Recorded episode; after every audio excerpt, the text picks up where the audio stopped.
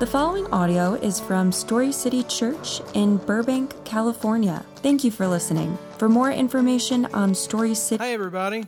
Good morning. Um, for those of you, I, I would say seeing you, but uh, I can't see your faces, so- it's probably for the best. Um, short attention span, easily distracted.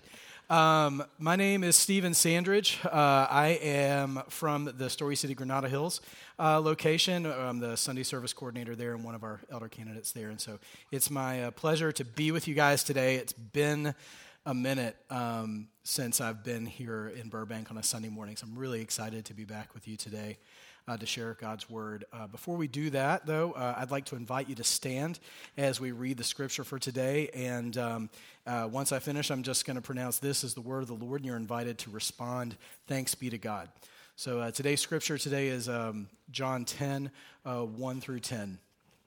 Truly, I tell you, anyone who doesn't enter the sheep pen by the gate, but climbs in some other way is a thief and a robber. The one who enters by the gate is the shepherd of the sheep. The gatekeeper opens it for him, and the sheep hear his voice. He calls his own sheep by name and leads them out. When he has brought all of his own outside, he goes ahead of them. The sheep follow him because they know his voice. They will never follow a stranger. Instead, they will run away from him because they don't know the voice of strangers. Jesus gave them this figure of speech, but they did not understand what he was telling them. Jesus said again, Truly, I tell you, I am the gate for the sheep. All who came before me are thieves and robbers, but the sheep didn't listen to them. I am the gate. If anyone enters by me, he will be saved and will come in and go out and find pasture. A thief comes only to steal, kill, and destroy. I have come so that they may have life and have it in abundance. This is the word of the Lord. Have a seat. Um, I would have gotten up on stage quicker, but I just got out of an escape room, so um, I'm a little slow. Um, anyways, uh, so yes, I have introduced myself now, so I'm not going to do that again. Uh, we will revisit that passage today, but don't worry, you guys are good for standing. You can stay seated the next time we get there. Um, so yes, uh, Stephen, hi, nice to meet you. It's been a while since I've seen some of you. Some of you, this might be the first time we uh, see each other. Uh, feel free to say hi after the service. I love to talk about Marvel movies and professional wrestling, so you know, whatever, just a couple of icebreaker topics. Um, we, uh, my, my wife Allison is here with me today too. Uh, she's actually our AD of kids at Granada Hills, and so uh, you know, praise for having a, a kids team that'll allow their AD to to have a week off. praise God. Um, I'm so glad she's here to uh, uh, support me and encourage me and, and tolerate me. Um, we have uh, so we have four children. Uh, they've all been adopted from. They were all adopted from Uganda. They're actually all serving today uh, at Granada Hills. Uh, but they're some of the most amazing people people you'll ever meet if you get the opportunity to do so.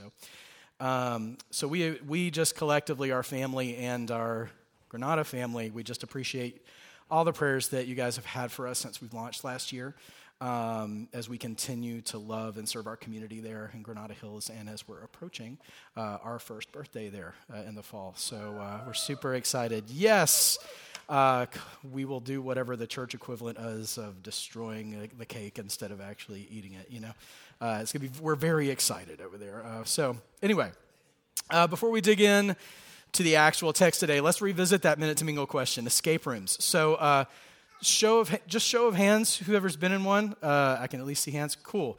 Uh, so how many of you succeeded? Just curious. Okay. If you failed don't worry. We, we will not expose you for that. It's okay. Uh, i mean if you're proud of that good for you because you know perseverance uh, is developed in that stuff. Um, listen i've only done it once and we just i won't give our time but we did succeed. Um, barely.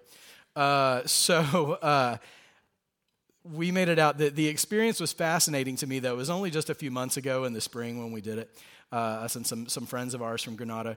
And uh, for some reason, I was the one put in charge of researching what room we were going to try and conquer, even though I had zero experience in this.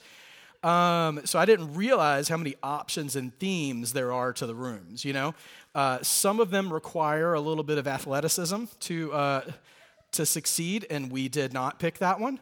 Um, not my game. Um, so, and some of them have kind of like a horror or frightening like kind of theme to it. Uh, I was also informed by many others in our group not to pick that one as well, so we didn't do that. Um, and some are just straightforward puzzles. And uh, normally I feel like kind of plugging things in a sermon is weird, but the place we went to was called Hypnotic uh, uh, Escape Rooms. And uh, they have like an LA themed one. It was called Escape LA, which was actually, it was a really, uh, really fun. Now, granted, it's the only escape room I've ever done, but it was really good. Um, so, anyway, uh, all that to say, so much variety and so many differences in the kind of escape rooms you can do, but there's a couple of things every escape room has in common. Uh, one, you can't always assume the same approach you've always done to solving a problem uh, in there. And secondly, and this is probably the more prevalent point for us today, there's only one way in and there's only one way out. Today, we're looking at a passage out of the Gospel of John, and we're going to get back to that text again shortly. Um, but we're dropped right into the middle of a conversation that Jesus is having with the Pharisees. Uh, the Pharisees being these religious leaders of his day, these men who identify themselves as the great teachers and the scripturally well educated elite of the time. Um, Jesus and the Pharisees, if this is your first time at church or first time in a while, they did not get along. Um, throughout the book of John, uh, Jesus makes a lot of claims to equate himself with God. So he, he says things like, you know, I am the bread of life uh, I am the light of the world, you know, I am the gate. Um, and so when he's saying that, he's not just making a declaration. When he says the phrase I am, he's pulling the name of God, Yahweh, to these religious leaders' faces, basically saying, I, the living God, am the bread of life. I, the living God, am the light of the world. I, the living God, am the gate.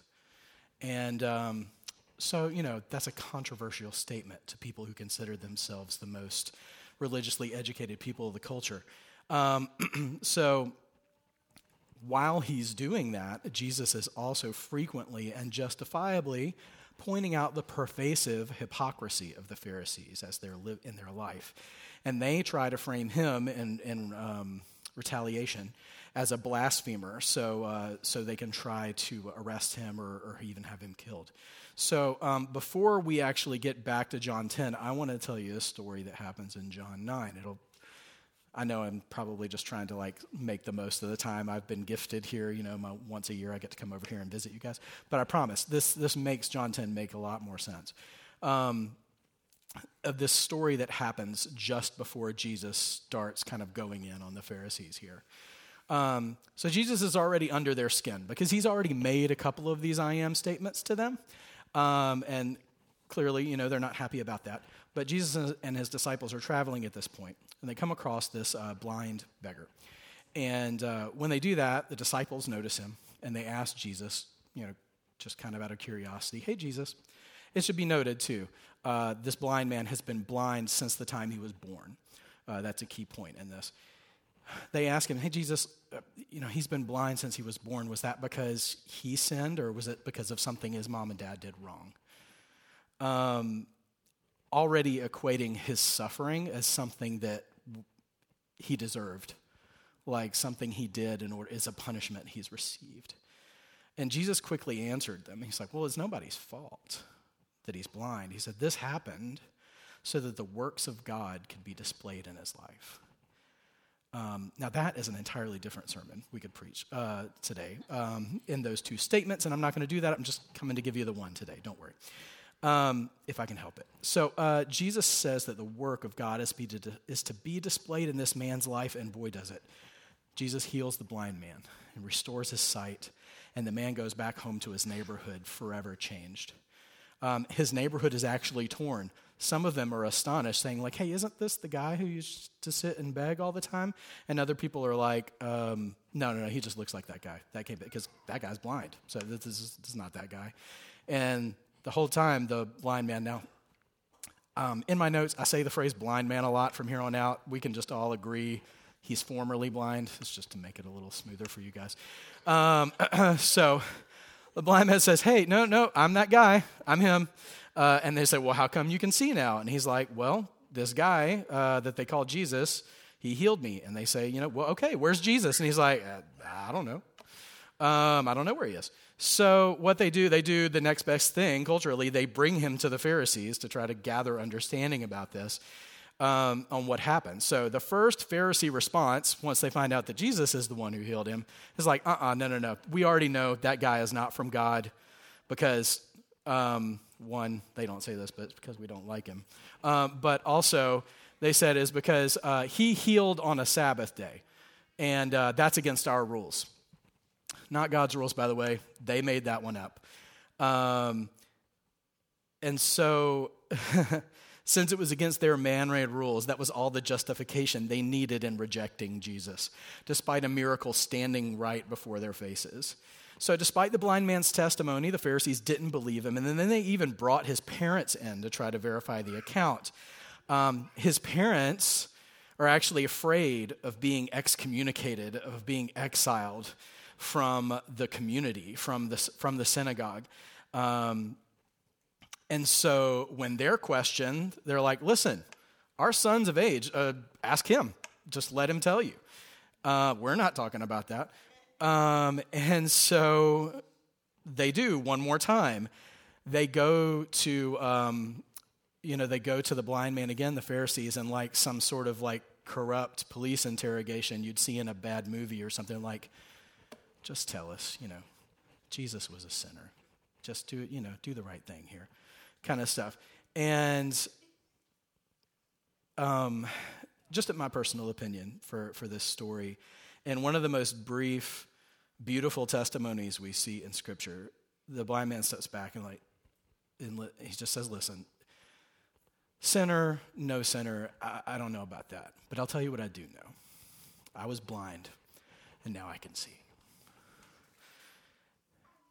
And he goes on from there and he takes the Pharisees' logic and starts to turn it on them. And he's like, you know, you guys tell us that God can't, can't or won't listen to sinners. But here I am, a healed man. So Jesus must be from God. They didn't like that. Um, the Pharisees, the religious elite, have been exposed and, if I may say, outwitted by a humble blind beggar and they choose their own reputation over the truth and they cast the blind man out of the synagogue, banished from his people and labeled as no longer one of them. But scripture goes on to tell us that Jesus learns that this has happened and he goes and he finds the blind man. And one last conversation happens between the two before we get back to chapter 10 here. Jesus asks the man, Do you believe in the Son of Man? And uh, I'm just so taken with like the endearing honesty of the blind man because he's like, who is that? uh, he's, I mean, it's like, if you tell me who he is, yeah, I, I'm, I'm in because he has already, you know, he's already committed to Jesus or whoever he understands Jesus to be at this point. Um, and Jesus says more or less, well, you're looking at him, pun intended. Um, Jesus didn't say pun intended. That was me. Sorry. Um, although he had a sense of humor. Read your Bible. Um, and immediately the man says, Lord, I believe, and starts to worship Jesus. So this man who was healed by Jesus and who and couldn't even see him at first still knew that he was dealing with someone sent from God and was quick to believe, while the religious leaders, the Pharisees, retreated into their spiritual hypocrisy and again solidified themselves as false gatekeepers to the kingdom of God. So, not unlike what I mentioned about the escape room earlier, there's only one way in and one way out, which leads me to introduce today's big idea. There is only one gate. Jesus says, I am the gate. He is the way in and the way out. Now that we've seen what just occurred in the previous chapter, now let's revisit the passage for today. Don't worry, you don't have to stand again. I'm a man of my word. Uh, knowing that Jesus is now addressing the Pharisees directly as a result of their treatment of the blind man. Jesus says, Truly, I tell you, anyone who doesn't enter the sheep pen by the gate but climbs in some other way is a thief and a robber. The one who enters by the gate is the shepherd of the sheep. The gatekeeper opens it for him, and the sheep hear his voice. He calls his own sheep by name and leads them out. When he has brought all his own outside, he goes ahead of them. The sheep follow him because they know his voice. They will never follow a stranger. Instead, they will run away from him because they don't know the voice of strangers. Jesus gave them, Pharisees, this figure of speech, but they did not understand what he was telling him, telling them. Jesus said again, Truly, I tell you, I am the gate for the sheep. All who came before me are thieves and robbers, but the sheep didn't listen to them. I am the gate. If anyone enters by me, he will be saved and will come in and go out and find pasture. A thief only thief comes only to steal, kill and destroy. I have come so that they may have life and have it in abundance. Immediately, we see, see Jesus take the Pharisees to task and steps in on behalf of the blind man, representative of all who have chosen to acknowledge Jesus and follow him up to this point. In identifying himself as the gate, and right after this, we'll t- take a look at this towards the end, um, he calls, also calls himself the Good Shepherd. Along with the rest of Jesus' earthly ministry, Jesus fulfills a prophecy that is given in Ezekiel 34 where God condemns unjust shepherds and promises us a perfect one. Um, in Ezekiel 34 10 through 16, the prophet Ezekiel writes this This is what the Lord God says Look, I am against the shepherds. I will demand my flock from them and prevent them from shepherding the flock. The shepherds will no longer feed themselves, for I will rescue my flock from their mouths so that they will not be food for them. For this is what the Lord God says See, I myself will search for my flock and look for them. As a shepherd looks for his sheep on the day he is among the scattered flock, so I will look for my flock. I will rescue them from all the places where they have been scattered on a day of clouds and total darkness. I will bring them out from the peoples, gather them from the countries, and bring them to their own soil. I will shepherd them on the mountains of Israel, in the ravines, and in all the inhabited places of the land. I will tend them in good pasture, and their grazing place will be on Israel's lofty mountains. They will lie down in a good grazing place. They will feed in rich pasture on the mountains of Israel. I will tend my flock and let them lie down. This is the declaration of the Lord God. I will seek the lost, bring back the strays bandage the injured, and strengthen the weak. But I will destroy the fat and the strong. I will shepherd them with justice. This takes us to our first observation today. The gate calls his own sheep into the flock. Jesus, the gate for the sheep, the good shepherd, he is the one who gathers his sheep and is faithful and dependable and trustworthy to do so. Um, in, a, in, his com, in the commentary he wrote on the Gospel of John, Pastor Matt Carter writes this. He says, If you have believed on Jesus, you are his sheep and will never be forgotten. Religious leaders may cast you aside, but your shepherd will come and gather you to himself. He's a personal shepherd. He knows your strengths and weaknesses. He knows if you're an older sheep who walks a little slower now.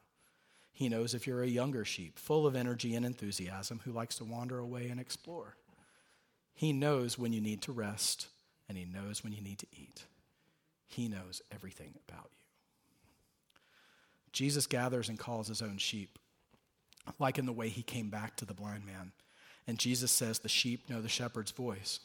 Now, I'm just going to make an assumption since it's 2023 that everybody in this room has some sort of smartphone or something compatible.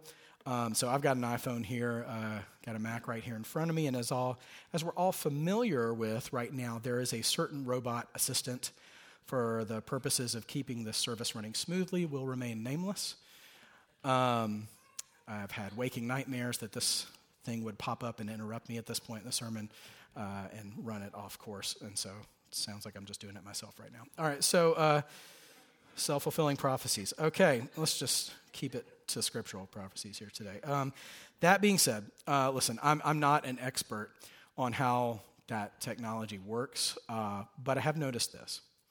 When I call out to her, um, and let's say I'm in the same room with my family, who um, all have their own devices that also possess uh, this program, Um, something I've noticed is that only the phone that belongs to me responds to my voice because my phone knows my voice.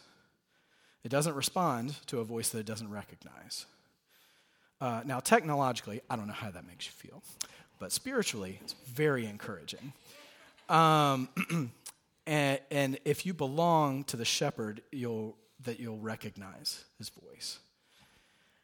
And looking back to the story of the blind man, you know, I, I didn't read that account verse by verse for you, but if you, on your own time, ever wanted to go back and read John 9, you'll see that it very much stands to reason that the blind man actually never knew the face of Jesus until after he was kicked out of the synagogue and Jesus came to gather him.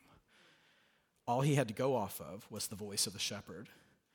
And he knew the voice of the shepherd once he was healed. And from that point on, he wasn't about to be intimidated by those who were threatened by Jesus' authority and wanting to take him down. Sheep who know the voice of their shepherd, it says in verse 5, will never follow a stranger because they don't know the stranger's voice. On the flip side of that, in verse 6, we very clearly see that the Pharisees didn't understand Jesus. So, what does that tell us about them? While they belonged to the nation of Israel, uh, these hard hearted, self righteous men did not belong to God because they didn't know the voice of the true gate and the true shepherd even though it had been speaking to them face to face continuously.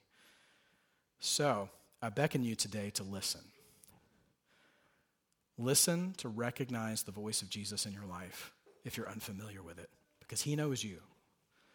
And he wants to see you gathered to himself, because as it is with all who belong to Jesus, the gate for the sheep, he not only calls us into his flock, but our second observation today is this the gate brings us into safety.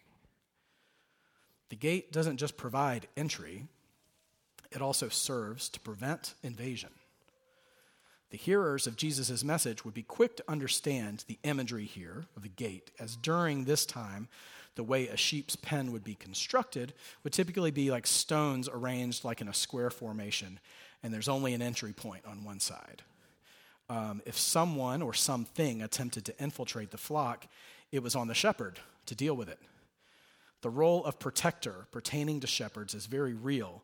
And um, personally, I'll admit, very far beyond the pictures of shepherds I grew up with as a kid. Uh, whether it's like kids dressed up as like Linus, uh, you know, from Char- the Charlie Brown Christmas special, um, or thank you, um, or even better, the Precious Moments uh, figurines uh, as well. Um, not exactly true to life of what I hate to I hate to shock anybody's foundations today. I don't want to shatter any worldviews, but um, uh, shepherds had a much more dangerous uh, role and protection than what we present uh, in, in our ideas. On the contrary, one of the earliest shepherds we learn about in Scripture, the eventual King David, he gives his shepherding resume, as it were, to, King, to the then King Saul when he's applying, so to speak, to fight Goliath. Uh, in 1 Samuel, David says this to Saul. 1 Samuel 17, 34 through 36, he says, David answered Saul, Your servant has been tending his father's sheep. Whenever a lion or a bear came and carried off a lamb from the flock, I went after it, struck it down, and rescued the lamb from its mouth.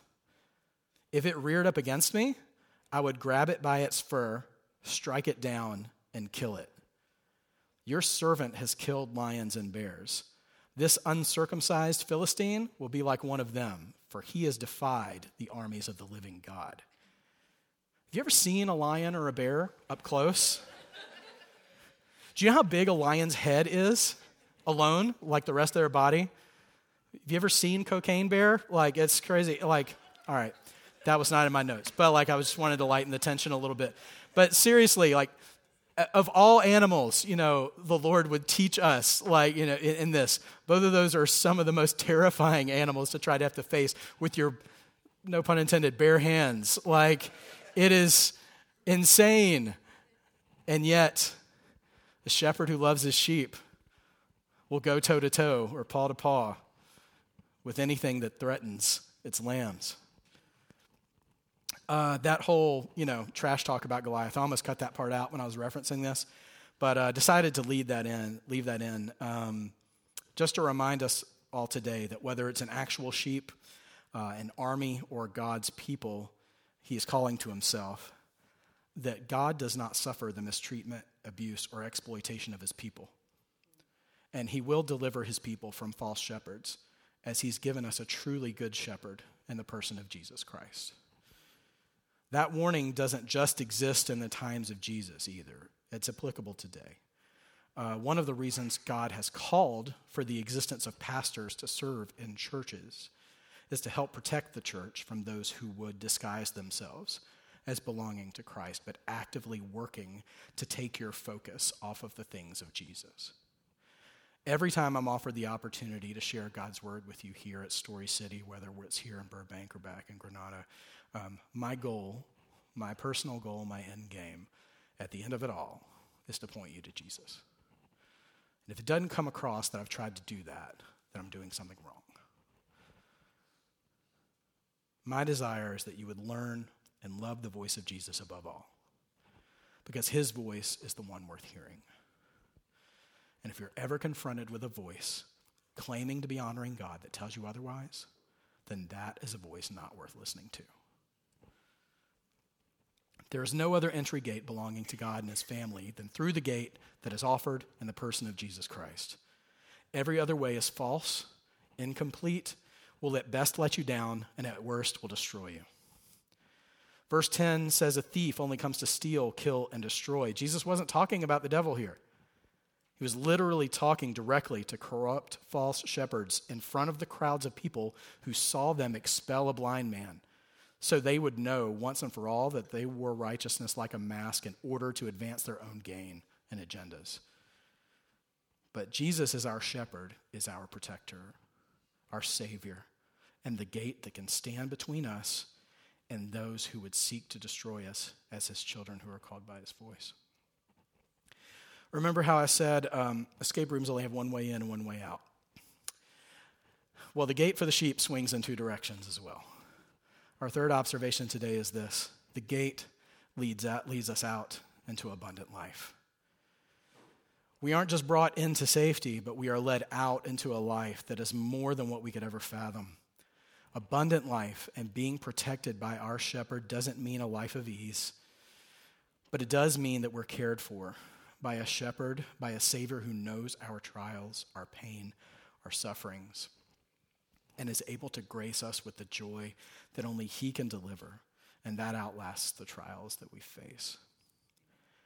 Even when everything around you feels like it's closing in, there is a peace He can provide you that will sustain you.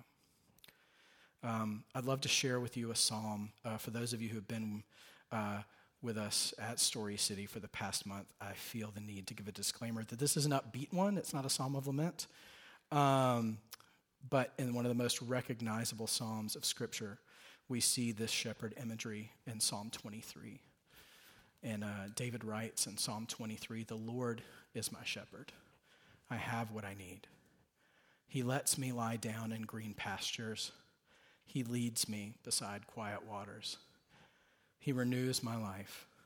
He leads me along the right paths for his name's sake. Even when I go through the darkest valley, I fear no danger, for you're with me. Your rod and your staff, they comfort me. You prepare a table before me in the presence of my enemies. You anoint my head with oil, my cup overflows. Only goodness and faithful love will pursue me all the days of my life, and I will dwell in the house of the Lord as long as I live. God promises through his Son, Jesus Christ, and our Good Shepherd, that we will be guided into great pastures. The promise is that the world as we know it, if we belong to Christ, will not be the world as we know it forever. He is faithful and true to bring us into abundant life. He will bring us into abundant life, giving us the grace, peace, and joy that nothing else can provide, that will sustain us through all of life's most pressing and difficult seasons. Strife in your family, your shepherd will sustain you Troubles at work, your shepherd will sustain you. Tensions in relationships, your shepherd will, sus- will sustain you. Um, I was, I was praying and, and thinking specifically about coming here uh, to Burbank to, to share with you guys today. And um, I know here, um, I don't know who else here today, but I know a lot of you are involved in the industry and stuff out here. And um, I'm sure you're being impacted by everything that's been going on there uh, with the strikes and stuff. And I'll say this um, I just wanted to speak to that really quickly and say I can't pretend to know exactly what you're walking through. But um, as recent as the past year, I've known what it's like to live day to day in the uncertainty of how the next bill is going to be paid or how the next set of groceries are going to be bought. But please know that our shepherd still carries us under his provision and protection, and he will not let you go. The reason why Jesus, the gate for the sheep, the reason why he calls us into the flock, the reason why, the reason that he can bring us into safety, and the reason that he can lead us into abundant life is because Jesus Christ is a good shepherd who will lay down his life for his sheep. Beyond the main passage we read today, Jesus goes on to say that he is the good shepherd because, unlike a hired hand, he doesn't do it for the paycheck. He doesn't bail on us when threats arise. He doesn't clock out at the end of the day.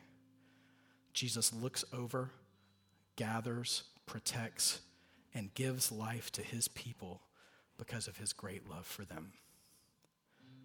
A love so great that he was willing to give his life for it in order that all of us who would hear his voice and believe in him, just like the blind man did, would receive eternal forgiveness for our sins and would be blessed with abundant joy now and eternal life to come. Jesus Christ, he is the only way in to God's kingdom, and he's the only way out to true, full, abundant life. He is the only gate. Let's pray. Lord, recognize you today as the only way. And Lord, I've been guilty of looking for other ways, easier ways, less painful ways, less complicated ways, God, but you are the only way in, the only way out. And Lord, we thank you for loving us enough that you would make that way available to us, that you come, that you look for us, that you gather us to you, and that um, you're patient with us. You know us. You know when we lag. You know when we get a little too impulsive and you're patient with us and you love us and you give us grace. And I thank you so much for that. I pray, Lord, anybody hearing your voice today would hear it cut through any of the other noise so they could hear you just like the blind man did and have their life changed forever. We love you, Lord. We thank you for all that you do, whether we see it or not. In Christ's name, amen.